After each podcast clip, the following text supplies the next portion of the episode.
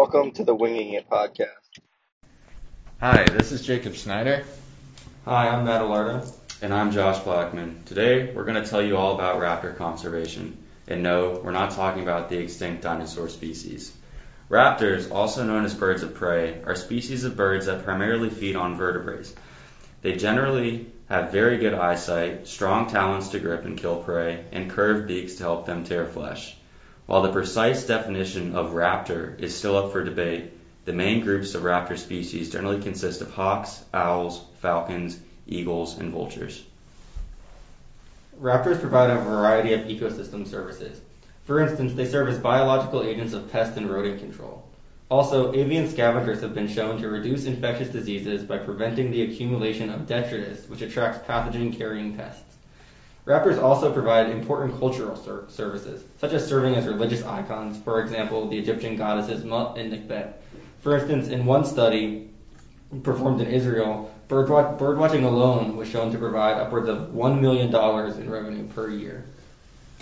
So over the past summer, uh, I was able to intern with the Carolina Raptor Center, where I had the opportunity to learn about many different species of raptors and why they are important.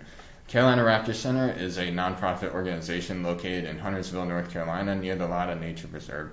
Their mission is to, quote, ignite imaginations and inspire engagement in the natural world through the exploration and rehabilitation of birds of prey. The Raptor Center has about 30 permanent resident birds along a public trail that people are able to visit, as well as dozens of birds used for educational programs and dozens more that are temporarily kept at the center for rehabilitation purposes. Carolina Raptor Center is actually the largest raptor rehabilitation center in the United States in terms of admitted patients. My experience over the summer taught me a lot about conservation. So, what are some of the major issues that raptors deal with and how can they be fixed?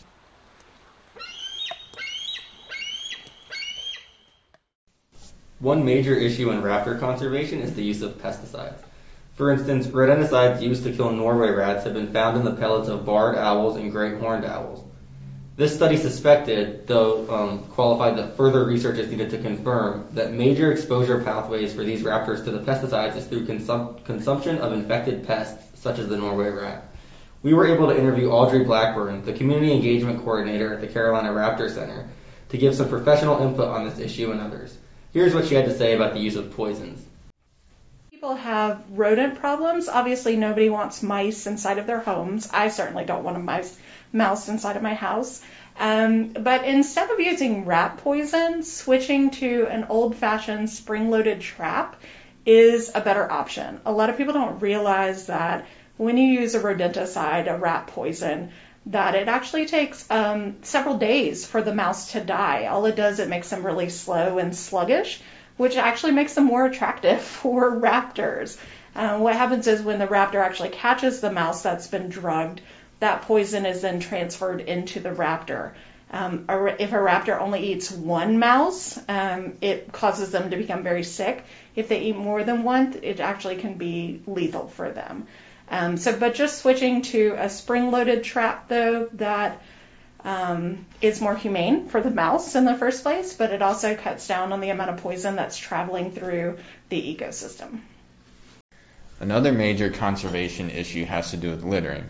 You might be asking yourself, why does littering matter? Raptors eat other small animals, not my trash. And you would be correct, but what eats your trash along the road?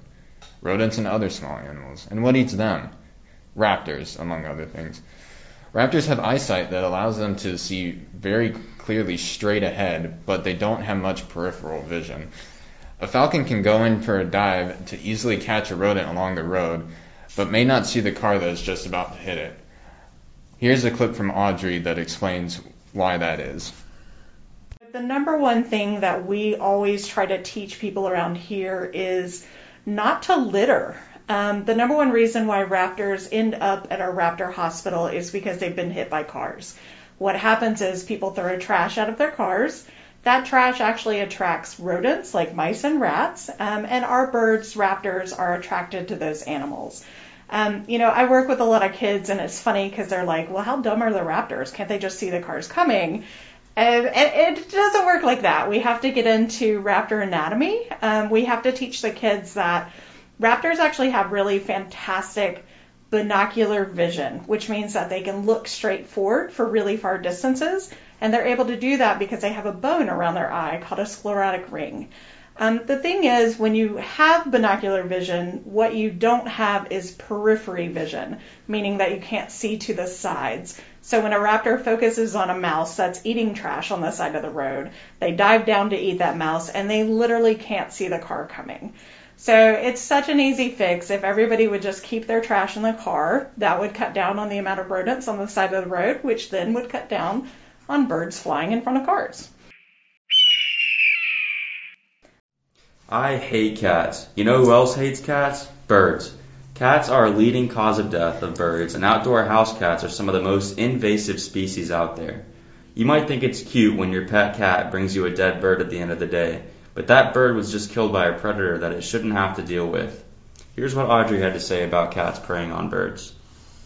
If you have a pet cat at home, for instance, a lot of people allow their pets to go outside, which we're not against, but Cats are natural predators and they're fantastic predators.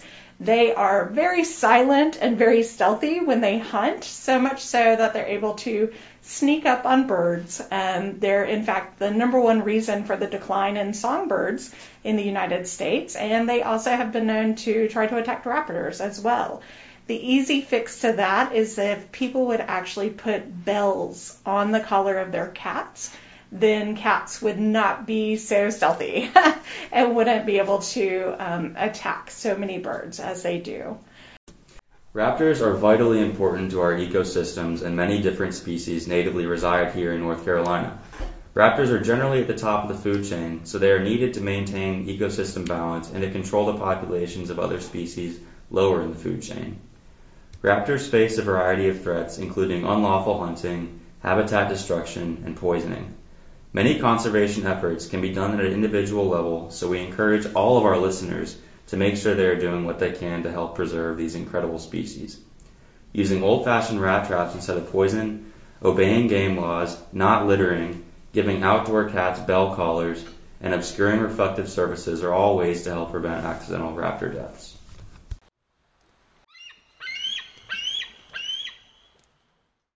And thank you to Audrey Blackburn for providing us with all of this useful information about raptors.